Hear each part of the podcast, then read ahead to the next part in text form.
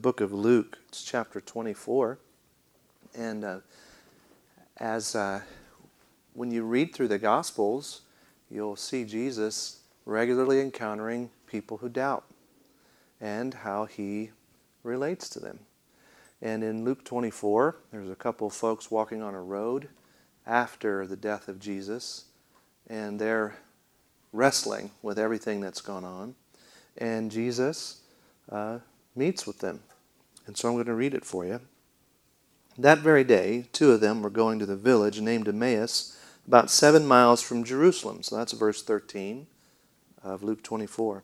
And they were talking with each other about all these things that had happened. And while they were talking and discussing together, Jesus himself drew near and went with them. But their eyes were kept from recognizing him. And he said to them, What is this conversation that you are holding with each other as you walk? Which is to say, what are you guys talking about? And they stood still, looking sad. Then one of them, named Cleopas, answered him, Are you the only visitor to Jerusalem who does not know the things that have happened there in these days? And he said to them, What things? And they said to him, Concerning Jesus of Nazareth, a man who was a prophet, mighty in deed and word before God and all the people, and how our chief priests and rulers delivered him up to be condemned to death and crucified him. But we had hoped that he was the one to redeem Israel. Yes, and besides all this, it's now the third day since these things have happened. Moreover, some women of our company amazed us. They were at the tomb early in the morning, and when they did not find his body, they came back saying that they had seen visions of angels who said that he was alive. And some of those who were with us went to the tomb and found it just as the women had said, but him they did not see. And Jesus said to them, Oh, foolish ones, slow of heart to believe all the prophets have spoken. Was it not necessary that the Christ should suffer these things and enter into his glory? And beginning with Moses and all the prophets, he interpreted to them in all the scriptures the things concerning himself. So they drew near to the village to which they were going. And he acted as if he were going farther. But they urged him strongly, saying, Stay with us, for it is toward evening, and the day is now spent. So he went in to stay with them. And when he was at table with them, he took the bread, and he blessed it, and he broke it, and he gave it to them, and their eyes were open. And they recognized him, and he vanished from their sight. And they said to each other, Did not our hearts burn within us while he talked to us on the road and open to us the scriptures?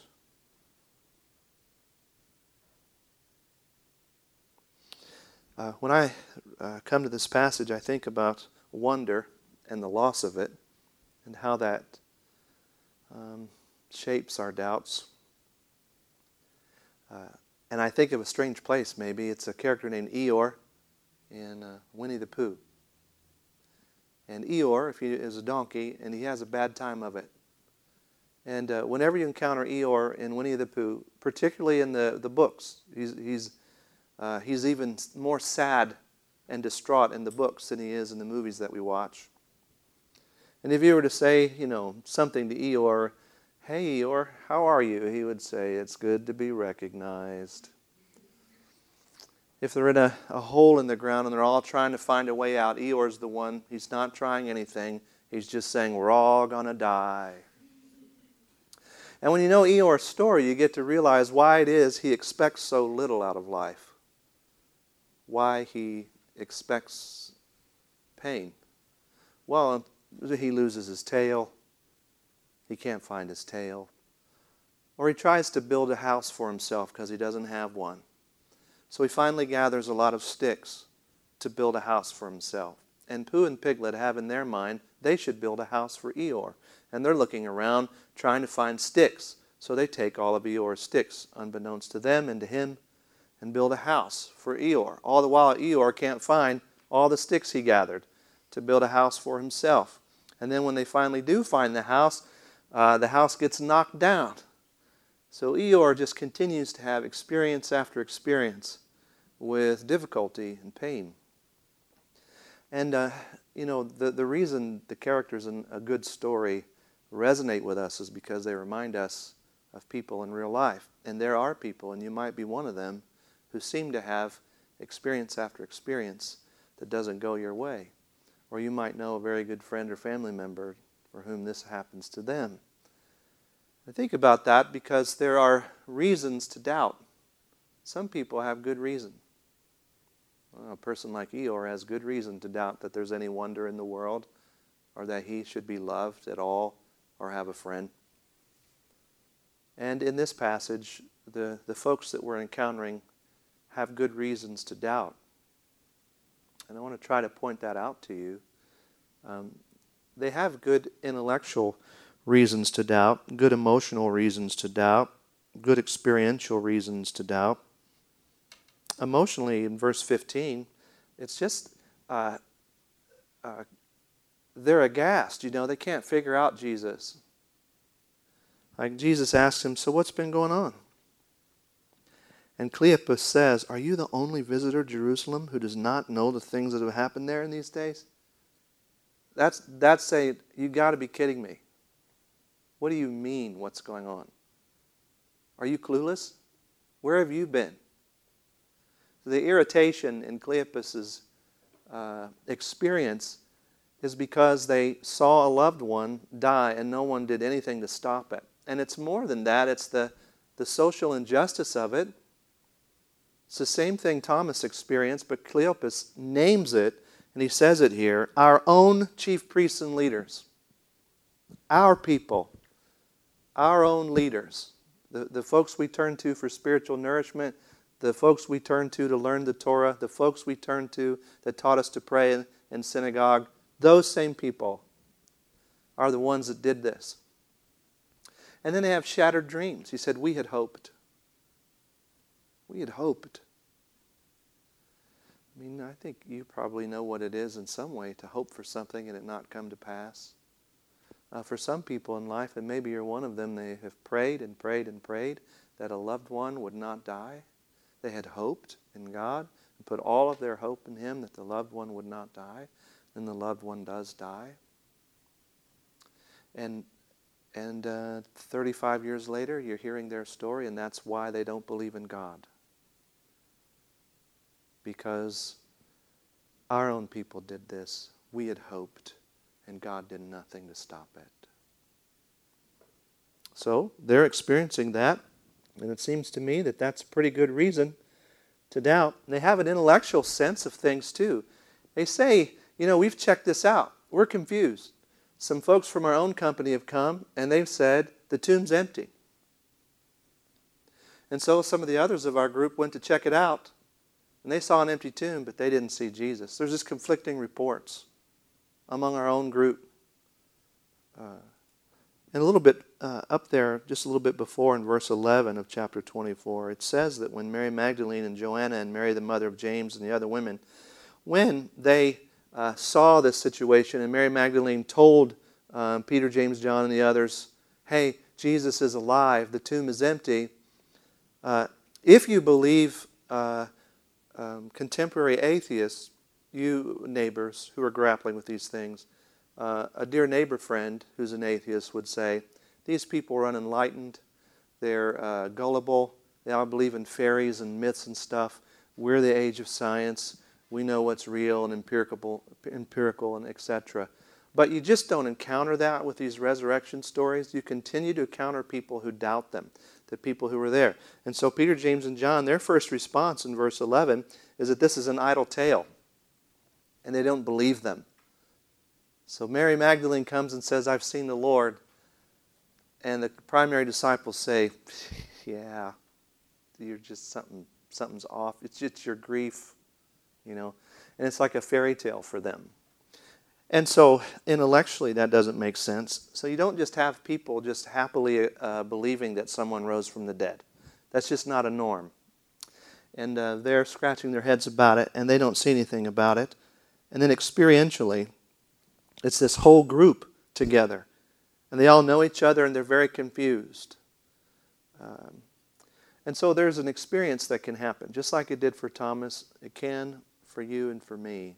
And particularly if you are a, a Christian person And if you have grown up in a Christian home, if you've gone to church most or all of your life, if you've been in Christian schools or homeschooling most or all of your life, if you're now at a Christian college, if you have, uh, if that has been somewhat shelter for you, and if you have uh, not been uh, exposed to the nature of the miseries of the world, what our th- theology calls the fall, the miseries of this life, what actually goes on in the world, if that has happened to you, then at some point in your life, something's going to happen and it's going to be really bad.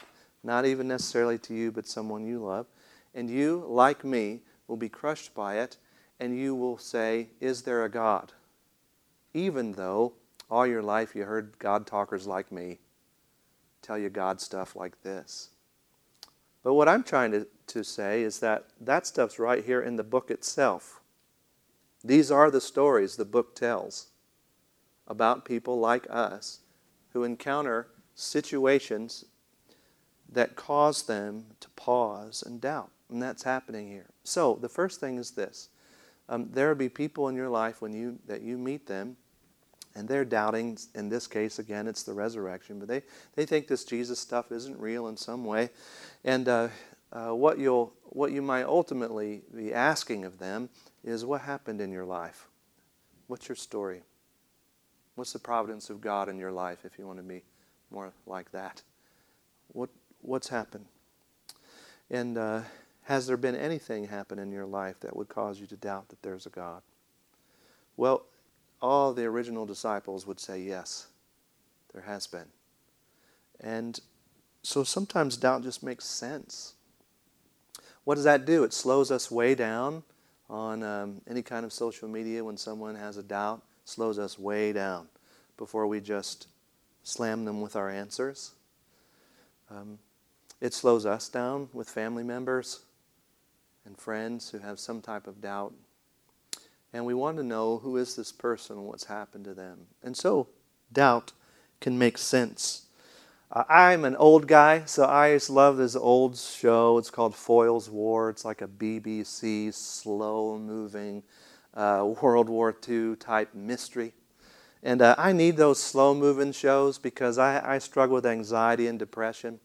And sometimes the amount of stimulus that goes on in every fast moving thing in my life, I can't handle it. So I need slow moving stuff so that I can slow down as part of a holistic approach to dealing with that anxiety in my life. So I like an old BBC show in which it, you know, they're driving down the road and they show that for like three minutes. And you want to say, we get the idea, we know it takes a while, you know. But, um, and in one of those episodes, they're trying to solve a mystery. They're in the wreckage of World War II they're looking at all the carnage that's there, and one of the characters says to the other, Do you believe in God? And the other character looks around and says, I used to. And what's interesting about that is uh, I was in England not too long ago talking to some ministry leaders there. I raised the question, these were campus ministry leaders. I just said, uh, What is it, do you think? I mean, do you guys talk about this? Like, what, what are some of the primary reasons that uh, Great Britain has moved away from God. And the very first answer that those folks gave was World War II. It's interesting. Interesting how uh, a catastrophic or troubling event can shake our faith, right? And cause us to doubt. It makes all the sense in the world. And so, this makes all the sense in the world for them uh, to see that sometimes we lose uh, a sense of wonder and a sense of hope because all we can see is the wreckage. Now, for others of us, we need a lot of help. There are some of us in here that that would be a discussion for another time. We're always trying to keep the vibe light. We're like always happy. Everything's a pleasure. Everything's wonderful. We're like Tigger, and we're just bouncing, bouncing, bouncing all around. That's a discussion for another time. Others of us, though, uh, look right at the darkness, and uh, we're like some old 90s band. I walk alone, I walk alone, I walk alone, I walk alone. I walk alone, I'm still walking alone, I still walk alone. And it's just, there's no hope. And as a matter of fact, um, just take a look at um, Netflix, uh, if that's your thing of choice. Uh, as an example, take a look at Netflix. Take a look at all the new shows that are coming out and notice how dark they are. Just notice. Pay, just observe. I'm not even grumpy about it. I'm not even saying you shouldn't watch them. Maybe you should. There's probably some good stuff. I'm just saying, notice how dark everything is. Uh, one of the things that happens to us is we begin to practice the things that cause despair. 24 hour news cycles, which tell us bad news. Then I turn on a zombie show and binge watch like four of them, in which everyone constantly almost always dies. And then maybe I watch This Is Us, and I cry and I cry and I cry and I cry, you know. Uh, if I decide I want to commit to a whole movie, you know, maybe I do, and then it's just dark. And, uh, and so what happens is we're just surrounded by darkness. And it is our liturgy, it's the way we get through a day, it's our practice. And uh, when that happens, we can't see what's right in front of us. And uh, these folks can't. There's, there's more to their life than the crucifixion, but they don't know it. There's more than the corruption of the chief priests. Uh, there's more than the confusion that they have about whether this is a fairy tale or not. There's more than all that. All that is true, and there's more to it, but they can't see that. And I'm that way, and maybe you're that way sometimes doubt makes sense. But when doubt becomes a way of liturgy, a way of get, getting through a day, it cannot get us out. Uh, it keeps us within its frame.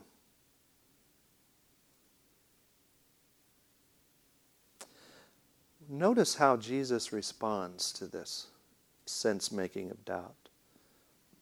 And why we want to notice it is because sometimes what causes doubt in these situations is that is uh, we, we have to define the relationship. We began to introduce that this morning. That if um, uh, we're asking the question, well, if this can happen and God didn't stop it, what does that say about God? Maybe God's not who I thought God was. And so, just like you would in a relationship with a friend or with a, a a boyfriend or girlfriend or something like that, a parent, there comes a moment where you have to define the relationship. Where are we going? What's been happening? Uh, I thought you were this way. It's looking like maybe it's different. What, what is this about? You'll have times in your life where you'll do that with God. Something will happen and you'll say, wait a minute, whoa. Are you the kind of God that lets that kind of thing happen? Are you the kind of God that won't stop a thing like that? what does that mean about the kind of God you are? And uh, sometimes you'll encounter folks who have let go of God, walked away from Jesus. Maybe you're tempted to think about that too. And they've done so because of, of um, they don't uh, want to believe in a God who would be like such and so. And uh, most of the time, I end up saying with such a person, I wouldn't want to believe in that God that you rejected either. I would reject that God too who is the God we're talking about. And so we learn his ways as we read his word. So look at how surprising it is the way Jesus interacts with these people. He's very subtle. And that's a surprise to a lot of us. Where are they? They're on an ordinary road. There's two of them. Where is he? On the road with them. Just an ordinary road. Nothing special. Just some back road somewhere. And that's where he is. And notice that he plays dumb. God does this all throughout the scripture. Adam, where are you? Uh, Cain, where's your brother? Hey guys, on this road, so, what's been going on? And when they say, uh, you know, don't you know about these things? In verse 19, he says to them, What things? Now, we should pause right there and think about that for like four months. Uh, a lot of us think of Jesus as just always making statements. He's like the prophet or something. But uh, he's just walking on the road, slow moving. He does what the wise do. He's asking questions about things he already knows to draw out their heart, not to bait and switch them, not to trap them, but not to assume how they might talk and how they might answer. What things? Now, he's been at the center of those things. He knows what they are. But he asks them, what things? And that allows him to hear how they talk, what they would say, how they would put words to it. It's very subtle.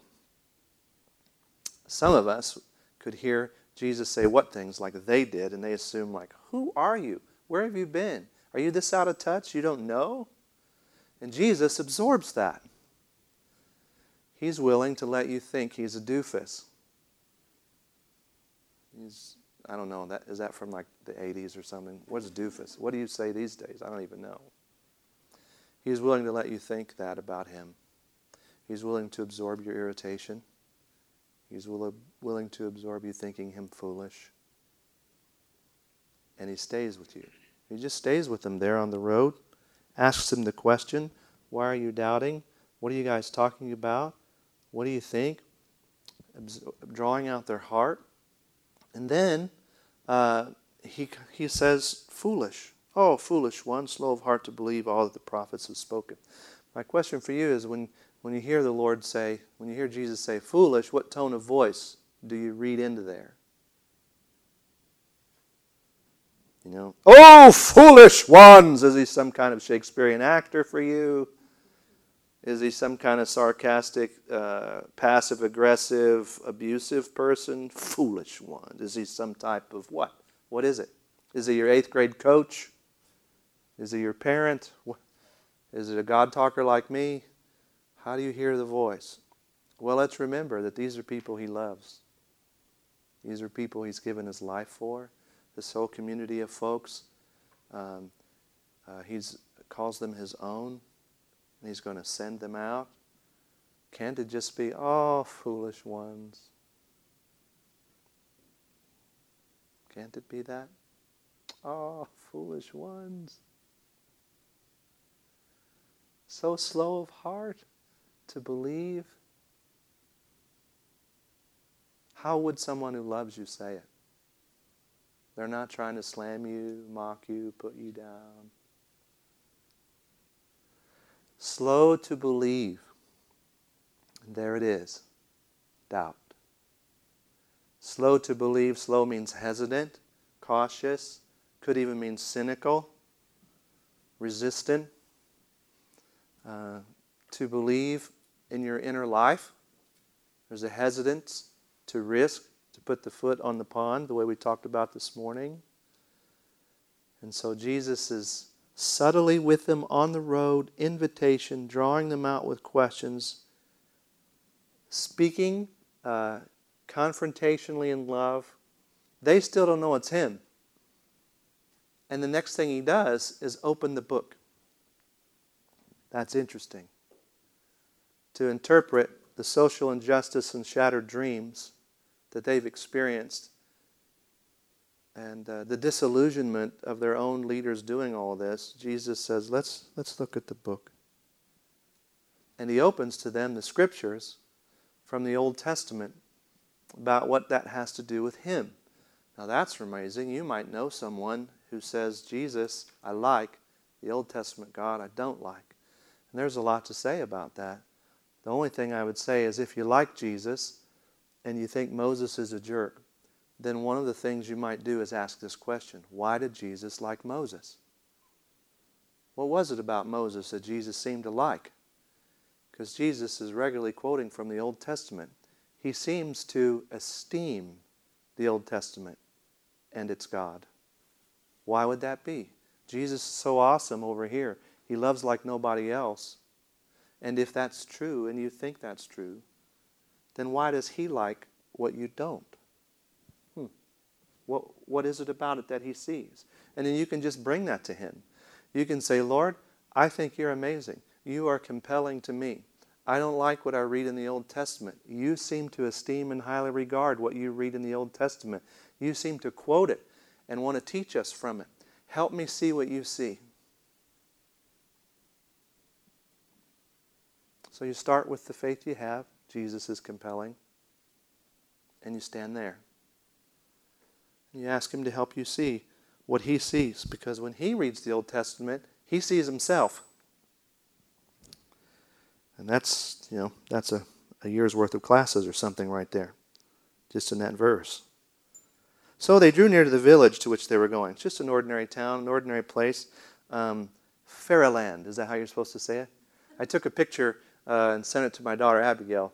Uh, Fairyland Pharmacy, because I thought she would love that and get a kick out of it, because we enjoy fairy stories, as C.S. Lewis and G.K. Chesterton did. But I realized I was saying it wrongly. It's Fairyland, right? Just an ordinary place is what I'm getting at. Some ordinary village, maybe where you live. Jesus just goes there. And check it out in verse 28. He acts as if he's going to go on.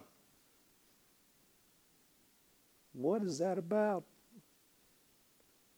He acts like he's going to go on. So they're walking along together. We're asking the question how does Jesus relate to them? They're walking along together. He opens the scriptures to them. They're all sort of standing there. And Jesus says, Well, it's been good talking to you. God bless you. And he starts to walk on. What do you think that's about? With Thomas, it was eight days later. With these folks, it's, it's been good to talk. See you later. And what does that do? It draws their heart out. And what do they say? Wait! And there's the question What would you say? If it looked like Jesus was going to go on, what would you say? Would you be content for him to? Wait, stay. He says, okay. then they go back and they eat some food. It's just really subtle and ordinary. You know, wouldn't you just think that Jesus should do some type of monumental stuff here? Like loud voice, breathe some type of dust and show you some type of Gandalf type thing? But he's just eating food, asking questions on the road, right where you're at, drawing out your heart. And then when he breaks bread, they see him. Now, here's the thing about that I don't think there's any magic to that. You can test it out and see what you think. I just think if you've been with a guy who breaks bread and fish and then feeds thousands, you just don't forget that. And so he breaks bread, and they're like, It's you. you know.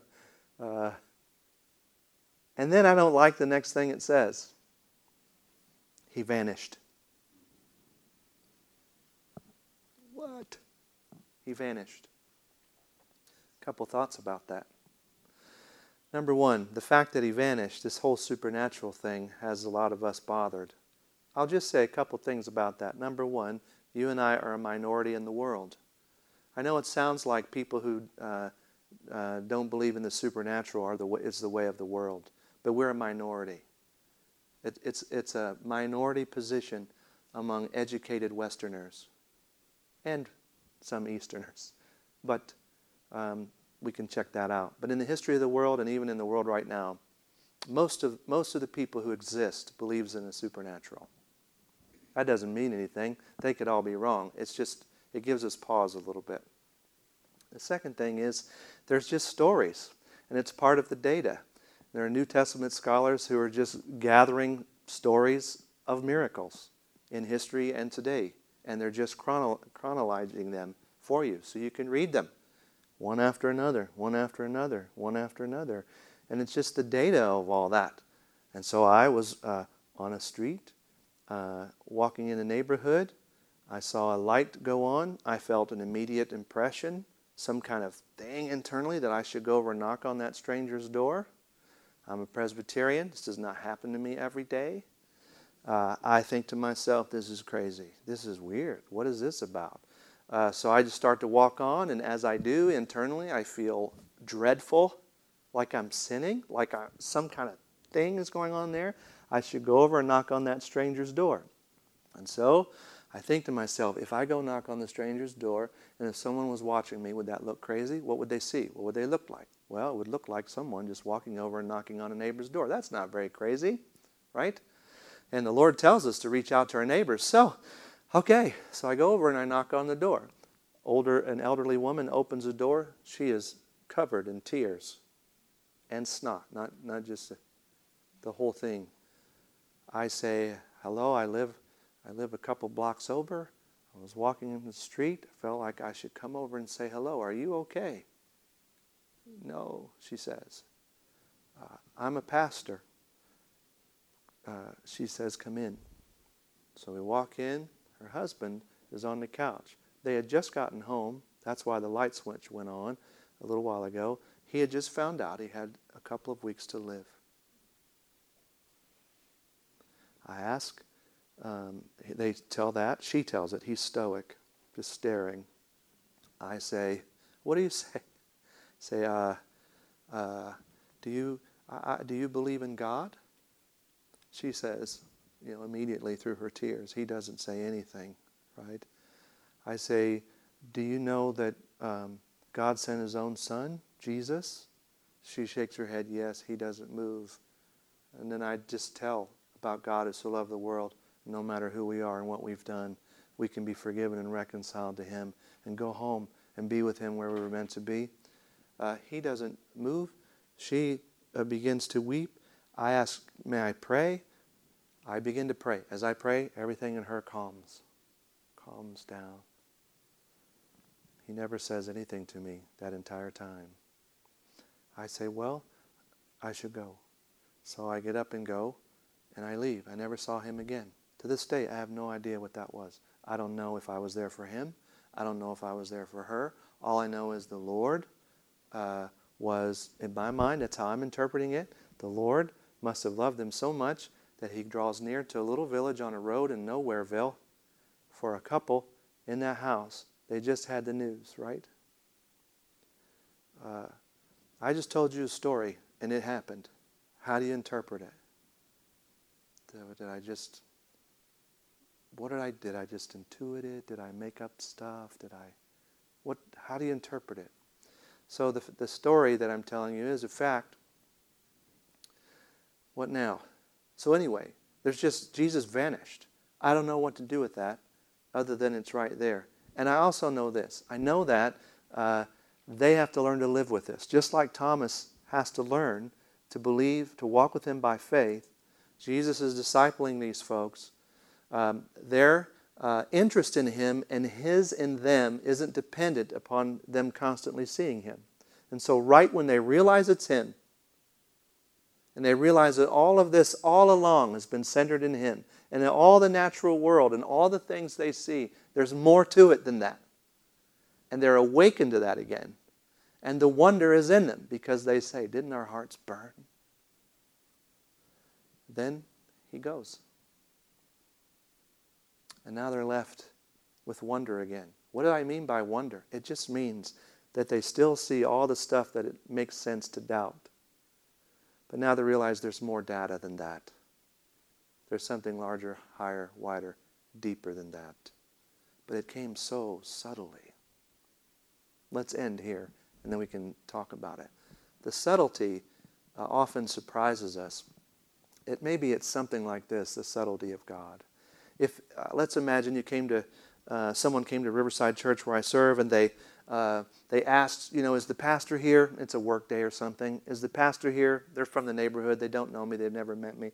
And uh, Mary, uh, the administrator's right there, and she says, yeah, yeah, he's here. And, um, and uh, they say, oh, okay, well, uh, where will I find him? Well, you'll probably find him out in blah, blah, blah. And then, you, then the, that neighbor says, well, what does he look like? Because I don't know who I'm looking for. And if for some reason Mary said, well, he's like six foot four, he's balding with a beard, and looks like he works out. That person would say, okay. So then they search the whole place. They come into the room where I am, where I'm hammering some stuff. They come in there, they look all around. I say hi, they say hi, and then they keep going. They look all around, And uh, then they come back and go, come back to Mary and say, Ah, I didn't see him. And Mary says, Huh, I thought he was here. And then the neighbor leaves. Well, the problem there uh, not that I wasn't there, I was there the whole time. The problem was the description, what the person was looking for. I'm not six four. I don't look like I work out. I'm not balding. And I don't have a beard. Sometimes we don't see God because we're looking for the wrong thing. Sometimes God's right in front of us, but the way God works is subtle. Often. Yep, sometimes He can send a whole entourage of angelic armies into the sky and say, uh, you know, good news. He just doesn't do that very much. Have you noticed? Most of the time, it's walking on a road, drawing you out with questions and all. I'm just saying, what if all the darkness that you see that makes so much sense to doubt, and we're affirming that it does? And it seems like God isn't there. I'm just saying, what if He is? He seems to work in ways that we don't often expect. Drawing us out, walking with us, asking questions, playing dumb. He doesn't seem concerned uh, that a selfie's taken with him. He doesn't seem concerned to let Pontius Pilate know, ha, ha, ha, ha, ha. He doesn't seem concerned about that. What he's concerned about are the people that he loves and who he's pursuing, and encouraging them and giving them hope. Well, let's just pause there and give thanks, and then we can just talk about it. Lord, we're just thinking about your word and who you are, trying to make meaning and sense of it. We ask that you would open our hearts to you and lead us that we could find solid ways of stepping, walking, and living. We ask that you would open our eyes so we could see the wonder alongside the heartbreak. And we pray that you'd fortify us as we bring our doubts to you. It's in your name we pray. Amen.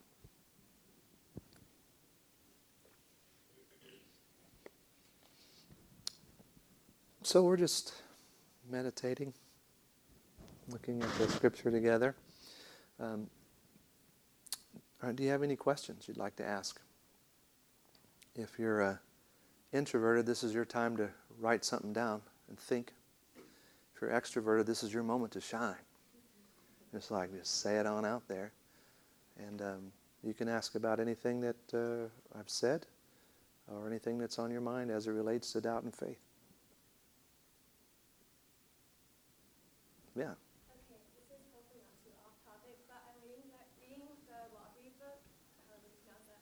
Yes. right now, and I was just wondering, like, what's the, one of the biggest takeaways you had from, like, all of your missionary work and stuff? Yeah. Which book is it? Uh, Lawry, Okay. Oh, sure. Right, right, right.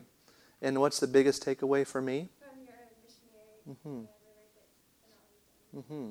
I think the, that's such a good question. I think that one of the biggest takeaways for me uh, is that God visits with us in small, mostly overlooked ways. It's usually by a sink or in a yard or washing dishes or singing. I don't know. He's really subtle like this. And uh, I think a good part of my life, I miss that. I still can because I'm, you know, all of us are saturated with. You have to do large things as famous, uh, large things famously as fast as you can. That's that's the culture around us, even our Christian culture, uh, the Americanized version of it. Large things famously as fast as you can. So we're always trying to do all that. But most thing that matters, most things that matter in life require us to do small, mostly overlooked things over a long period of time. Friendship, parenting, learning to play the piano, becoming skilled at your job, getting through college. You know, small, mostly overlooked things over a long period of time. I think that's the big takeaway. And so I, I'm, off, I'm often looking sort, sort of for the big thing God would do. And sometimes I've missed it. It's just right in front of me uh, in a person or a moment. And so my big takeaway is little things can be big. yeah. That's a good question.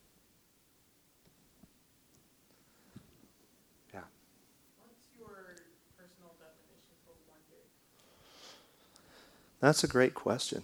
Thanks so much. Uh, that's a good one. My personal definition uh, would be something like I'd probably go to Colossians chapter 1, uh, where all things seen and unseen are held together by Jesus. So by wonder, I just mean that. Um, Jesus is involved more ways than I can see. There's more in front of me than what my eyes physically behold. Yeah. It's probably some way to get at the, the uh, hint of the supernatural. Yeah. Um, what if all you've ever known is doubt, and what if doubt overpowers everything else in your life? And yes, you can turn to God. Yeah. Um,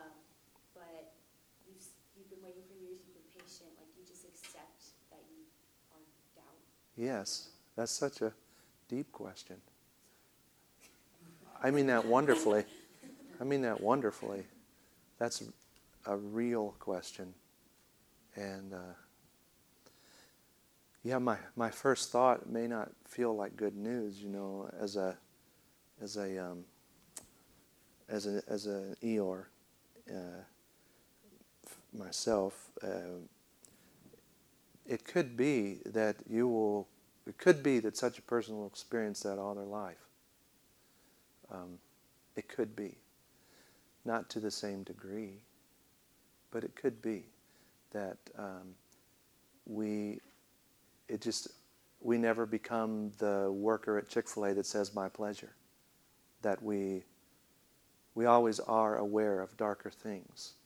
And, um, why that can feel uh, overwhelming at first, like there's no hope then. And I would pause there and say, I, that isn't the conclusion that I would draw. The second thing is that uh, um, persons who uh, see the really what's there as it relates to darkness, hardship, pain, misery, those folks are the ones who can often, often speak hope to us. Because the hope isn't trite, it's hard fought for. And, uh,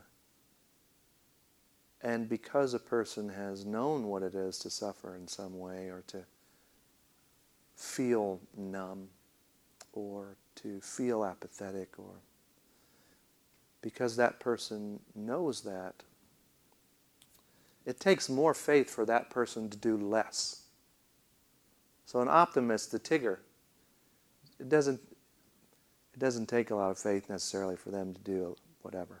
They're just naturally whatever. It would take faith for them to do tears. When the hardships hit, they won't know what to do. Can you imagine Tigger crying? So a person like you're describing is a gift. But it's hard fought for. And that's why um, a book like Ecclesiastes is my favorite book in the Bible or Job. Uh, because those books give language for pain. You know, um, if you know, if you were to come in, if you were to, you know, you're going to go hear someone preach. A teacher comes in here, and if I if I'd come in here and like stood up here and did my hair, you know, or something, and said meaningless, you know, meaningless life is meaningless, right? We would think, what kind of stuff is this? Get us a Christian in here. I'm just quoting the Bible. I hate my life. I hate the business of life. I wish I'd never been born. It's better that I'd never been born. I'm quoting the Bible. So that um, it takes great faith to talk like that and to step that clearly into the brokenness. And the Ecclesiastes, for example, tells us that's where the wise are. Tells us that the wise, if you want to find wisdom, go to the funeral parlor. The wise are there. The wise uh, take that stuff to heart. Does it mean they don't have joy? No, it doesn't mean that. Of course they have joy. It's just that Jesus was a man of sorrows. And the joy is found in there. And so uh, the conceptions of joy um, say in our movies and television shows and in some of our Christianities, you know, that it's always a pleasure and everything's good and everything's wonderful, is an illusion. So that's what I mean. You'll never have that. And I would say that's a rescue. You've actually not missed out. You've been rescued from an illusion. So now what? Well, with that view of the world, you're asking the Lord, Lord, you've helped you help me see darkness clearly. Teach me to see light, you know. Teach me to see the wonder. Teach me to see how you are located here so that I can experience you in that way and long for what's coming. It's something like that. And, um, and uh, folks uh, will find hope in your romantic realism, you know. We need friends and community if that's our lot, you know, if that's our gift that we offer. We, we need people uh, so that um, when we lose sight of wonder, we're, we have people who help, help, who hold us and help us remember it. But at the end of the day, we'll be the ones encouraging them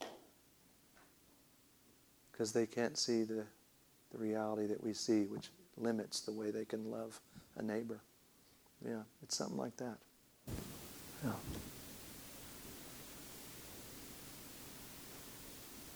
Yeah. Can you talk a little bit about the relationship between doubt and desire? Because, for example, the guys on the road to Emmaus, Thomas, struggle with doubt, but they also it seems to me that their desire for Jesus is very great. Yes. And, you know, their hearts are burning them, and, and Thomas was, you know, my Lord, my God kind of thing. Yes.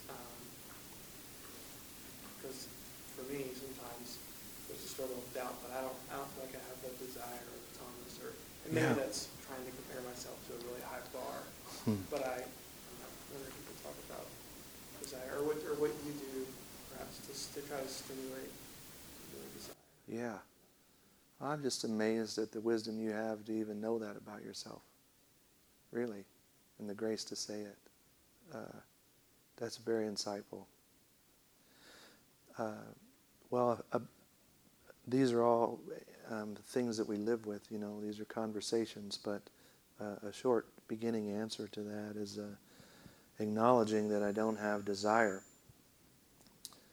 Um, don't have desire for what? Maybe is a desire for God? Is it a desire for the loveliness of God?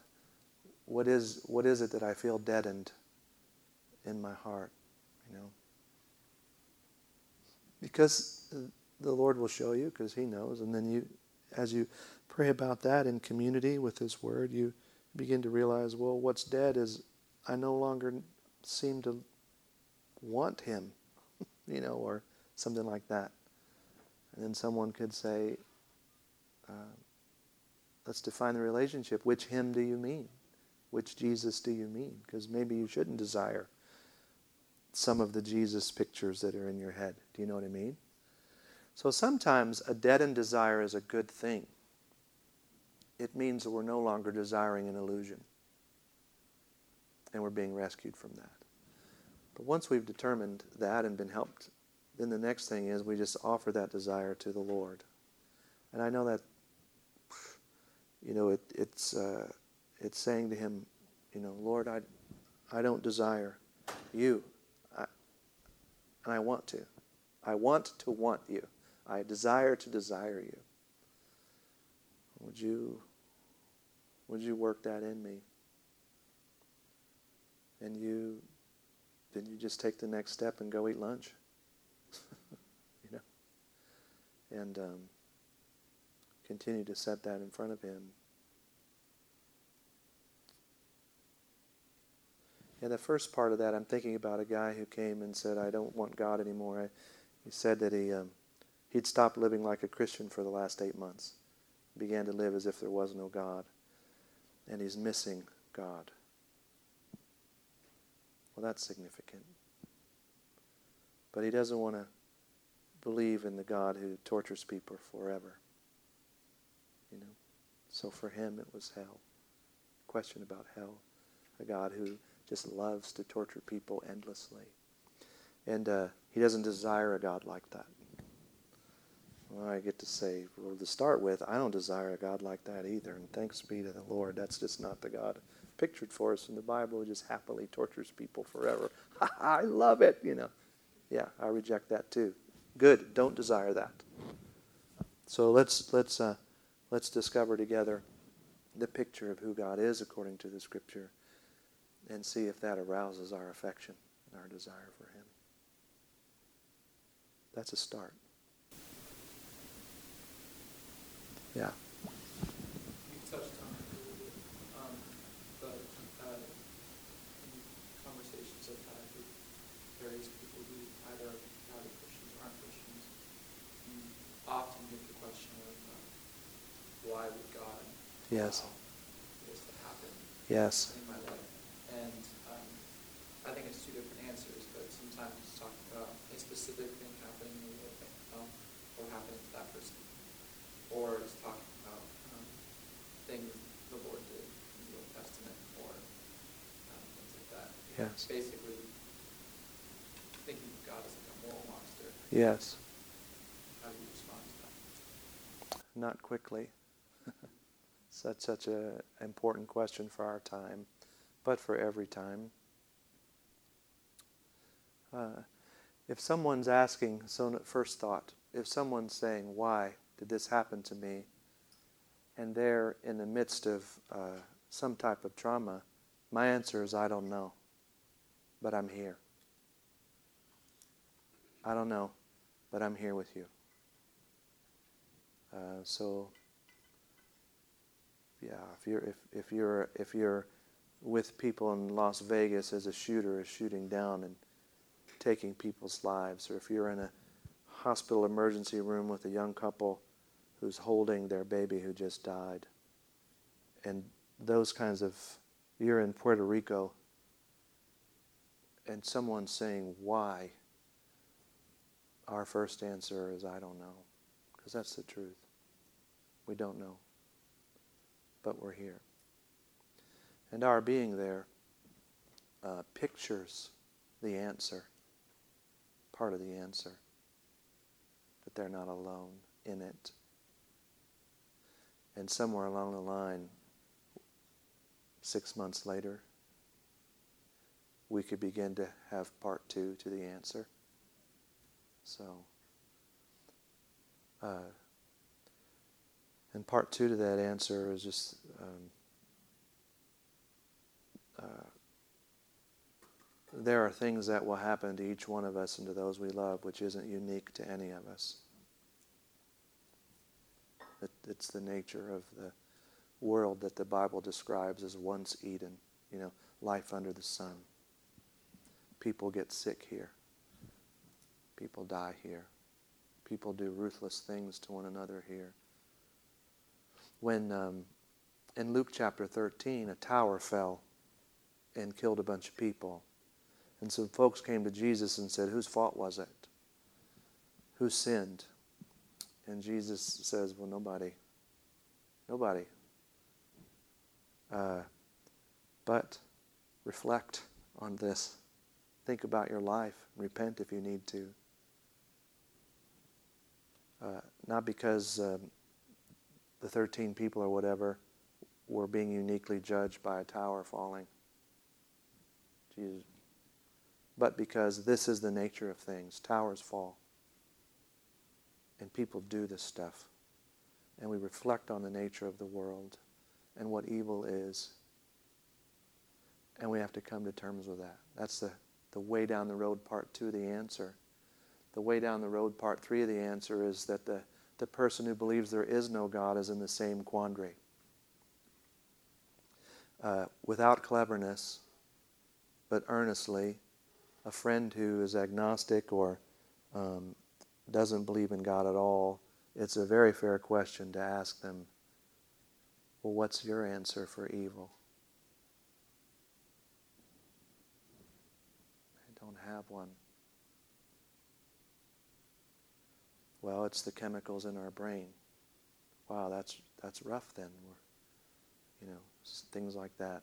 So, and then the final part of an answer down the road is going to have to be why is there good in the world? So the, the question comes why is there evil in the world? I don't know, but I'm with you. As healing comes, as months and months later comes, we're looking at these things not from the inside, but looking at them more than why is there good? Why doesn't good quit? Where does good come from? Why doesn't it stop?